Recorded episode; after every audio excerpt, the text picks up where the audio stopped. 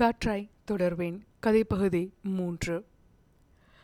திரவியாவின் அக்கா இனியாவுக்கும் தேவேந்திரனின் தம்பி ராகவிற்கும் திருமணமாகி இப்பொழுது இரண்டு மாதம் முடிந்துவிட்டது. வேகமாக நாட்கள் ஓட திரவியாவுக்கு அவ்வப்பொழுது தேவவின் ஞாபகம் வந்து சென்றுதான் இருந்தது. அவனுடைய அந்த வசீகரமான புன்னகை அவள் மனதில் இருந்து அகலவே இல்லை.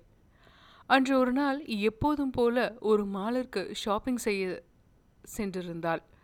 அப்போது அங்கு தேவா போன்றே உருவ ஒற்றுமை கொண்ட ஒருவனை பார்த்து அவன் பின் சுமார் பத்து நிமிடங்கள் தொடர்ந்து சென்று அப்புறமா தான் இவ கண்டுபிடிச்சா அது தேவாவே இல்லைன்ட்டுன்னு ஸோ இப்போ திரவியாவின் ஆழ் மனதில் எப்போதும் தேவாவின் தேடல் இருக்க தோஞ்சு திரவியாவோட ஃப்ரெண்டு ரொம்ப கிண்டல் அடிக்க ஆரம்பிச்சா.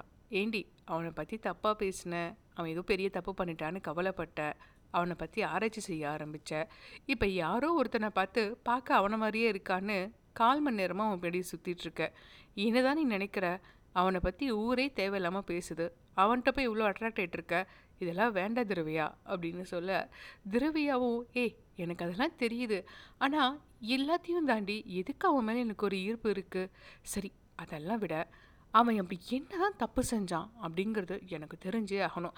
அது வரைக்கும் போது நான் பரவாயில்ல அவனை ஃபாலோ பண்ணிக்கிறேன் அப்படின்னு சொல்லிட்டு அதுக்கப்புறம் வீட்டுக்கு வந்துடுறாங்க.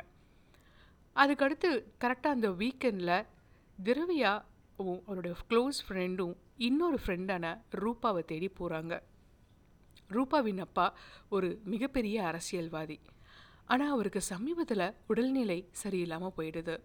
ஒரு இமீடியட் சர்ஜரிக்காக அவரை ஒரு பெரிய ஹாஸ்பிட்டலில் அட்மிட் பண்ணியிருக்காங்க. ஸோ தன்னுடைய அந்த ஃப்ரெண்டுக்கு ஒரு மாரல் சப்போர்ட்டாக இருக்கிறதுக்கு தான் திரவியாவும் அவருடைய க்ளோஸ் ஃப்ரெண்டும் இப்போ அந்த ஹாஸ்பிட்டலுக்கு போகிறாங்க அங்கே ஆப்ரேஷன் தேட்டருக்கு வெளியே அவள் ஃப்ரெண்ட் வெயிட் பண்ணிகிட்ருக்கா ரொம்ப பதட்டமாக இருந்தவ திரவியாவையும் அவள் க்ளோஸ் ஃப்ரெண்டையும் பார்த்த உடனே அழ ஆரம்பிச்சிட்டா. ஹே அப்பாவுக்கு ஒன்றும் ஆகாதுரி நாங்களாம் இருக்கோம்ல. தயவு செஞ்சு சாமி கும்பிடு. இவ்வளோ டாக்டர்ஸ் இருக்காங்க பாரு. ப்ளீஸ் ஸ்டே பாசிட்டிவ் அப்படின்னு சொல்லி அவளுக்கு ஊக்கம் கொடுத்துட்டு இருந்தாங்க. அவளை விட்டு போக மனம் இல்லாமல் ஆப்ரேஷன் முடியிற வரைக்கும் திரவியா அவள் ஃப்ரெண்ட் எல்லாரும் ஹாஸ்பிட்டல்லையே வெயிட் பண்ணுறாங்க ஆப்ரேஷனை சக்ஸஸ்ஃபுல்லாக முடிச்சுட்டு வெளியே ஒரு டாக்டர் டீம் வராங்க. அந்த டீமை லீட் பண்ண டாக்டரின் வேறு யாரும் கிடையாது. நம்ம ஹீரோ தேவேந்திரன் தான். தேவாவை அங்கே அதுவும் ஒரு டாக்டருடைய ட்ரெஸ்ஸில் ஒரு ஆப்ரேஷன் தேட்டர்லேருந்து வெளியே வரதை பார்த்த உடனே திரவியாவுக்கு கை கால் ஓடலை. தான் ஃப்ரெண்டுடைய அப்பாவுக்கு ரொம்ப இக்கட்டான சூழ்நிலையில் ஒரு மேஜர் சர்ஜரி நடந்திருக்கு அப்படிங்கிறதெல்லாம் மைண்டில் கொஞ்சம் கூட இல்லாமல் தேவாவை பார்த்த எக்ஸைட்மெண்ட் அவள் உடல் முழுக்க பரவி இருந்தது. என்ன தான் இங்கே இருக்கீங்க? நீங்கள் டாக்டரோ? ஐயோ என்னால் நம்பவே முடியல. எனக்கு எவ்வளோ எக்ஸைட்டடாக இருக்குது தெரியுமா? அப்படின்னு அவள் பாட்டுக்கு பேச ஆரம்பிக்க. திரவியாவோட க்ளோஸ் ஃப்ரெண்டு ஏய் அமைதியோர்ரி என்னடி பண்ணிகிட்ருக்க அப்படின்னு சத்தம் போட. அதுக்கப்புறமா தான் தன்னுடைய சூழல் ஞாபகம் வந்து திரவியா அமைதியானா. கொஞ்சம் அசிங்கமாக கூட போச்சுன்னு சொல்லலாம். ரூபாவும் அவங்க அம்மாவும் தேவாட்ட தான் அப்பாவின் உடல்நிலை எப்படி இருக்குது அப்படிங்கிறதெல்லாம் கேட்டு தெரிஞ்சுக்கிட்டாங்க.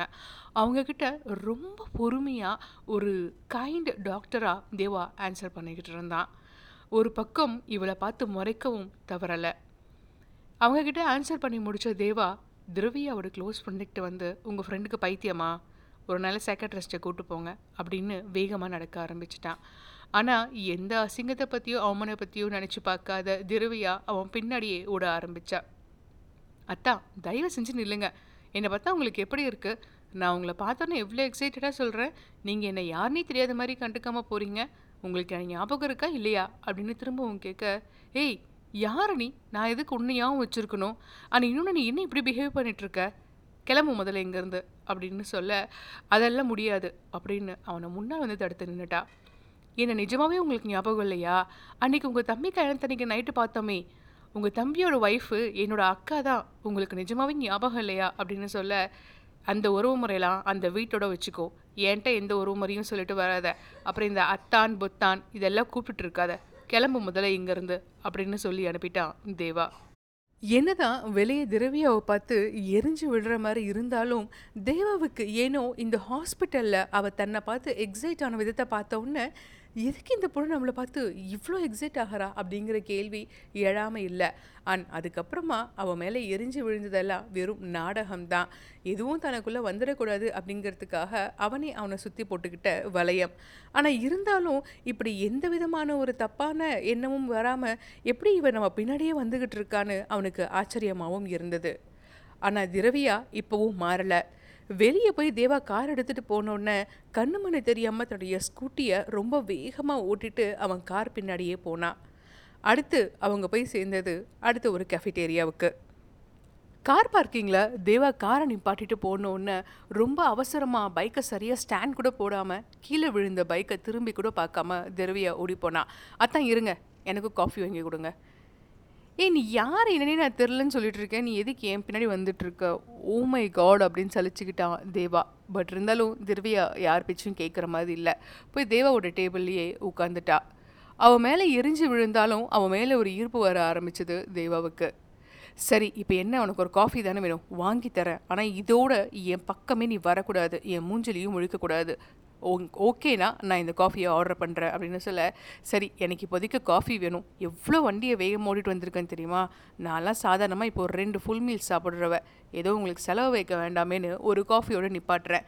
சரி எனக்கு சூப்பராக ஒரு கேப்பச்சின் ஆர்டர் பண்ணுங்கள் அப்படின்னு சொல்ல இப்படி கொஞ்சம் கூட கூச்சம் இல்லாமல் இவ்வளோ எரிஞ்சு விழுற ஒருத்தன்ட்டு இப்படி உட்காந்துருக்கான தேவாவுக்கு ஆச்சரியம். சரி காஃபியை ஆர்டர் பண்ணியாச்சு.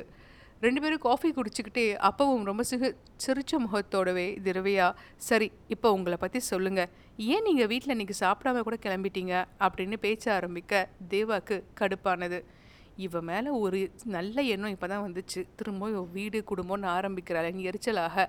அந்த சமயம் அங்கே ஒரு வயசானவங்க நடந்து வந்துட்டு இருந்தாங்க. அந்த பெண்மணி தேவாவை பார்த்த உடனே ரொம்ப கோபமாக மாறிட்டாங்க. அவங்க முகமெல்லாம் சிவந்தது. தேவாவை பார்த்து ஆல்மோஸ்ட் கெட்ட வார்த்தை பேசாத குறை தான் ஆனால் அவ்வளவு சாபம். நீ நல்லாவே இருக்க மாட்டடா. உனக்கு இவ்வளோ சந்தோஷமான வாழ்க்கை கேட்குதா என் மக போயிட்டாலே உனக்கு இவ்வளோ சந்தோஷமான வாழ்க்கை கேட்குதான்னு அவன் சட்டையை பிடிச்சி உலுக்கி கேள்வி கேட்க ஆரம்பித்தாங்க தேவா ஸ்தம்பிச்சு எந்த பதிலும் சொல்லாமல் அமைதியாக நின்றுட்டான் தேவாவின் இந்த ரியாக்ஷன் திரவியாக்கு மிகப்பெரிய ஆச்சரியமாக இருந்தது. யார் இந்த லேடி எதுக்காக இப்படி தேவாவை பார்த்து சாப விடுறாங்க அப்படின்னு ரொம்ப ஷாக்காகி நின்றுட்டு இருந்த திரவியா அப்படியே இருந்தா. தேவா எந்த பதிலும் சொல்லாமல் அந்த இடத்த விட்டு நகர்ந்து போயிட்டான். அதிர்ச்சியில் இருந்த திருவையாக்கு அதை மீண்டு தேவா கூட அந்த இடத்துல இல்லை அப்படிங்கிறத புரிஞ்சுக்கவே இன்னும் ஒரு அஞ்சு நிமிஷம் சேர்த்து தேவைப்பட்டது. காற்றாய் தொடருவேன். கதைப்பகுதி மூன்று நிறைவடைந்தது.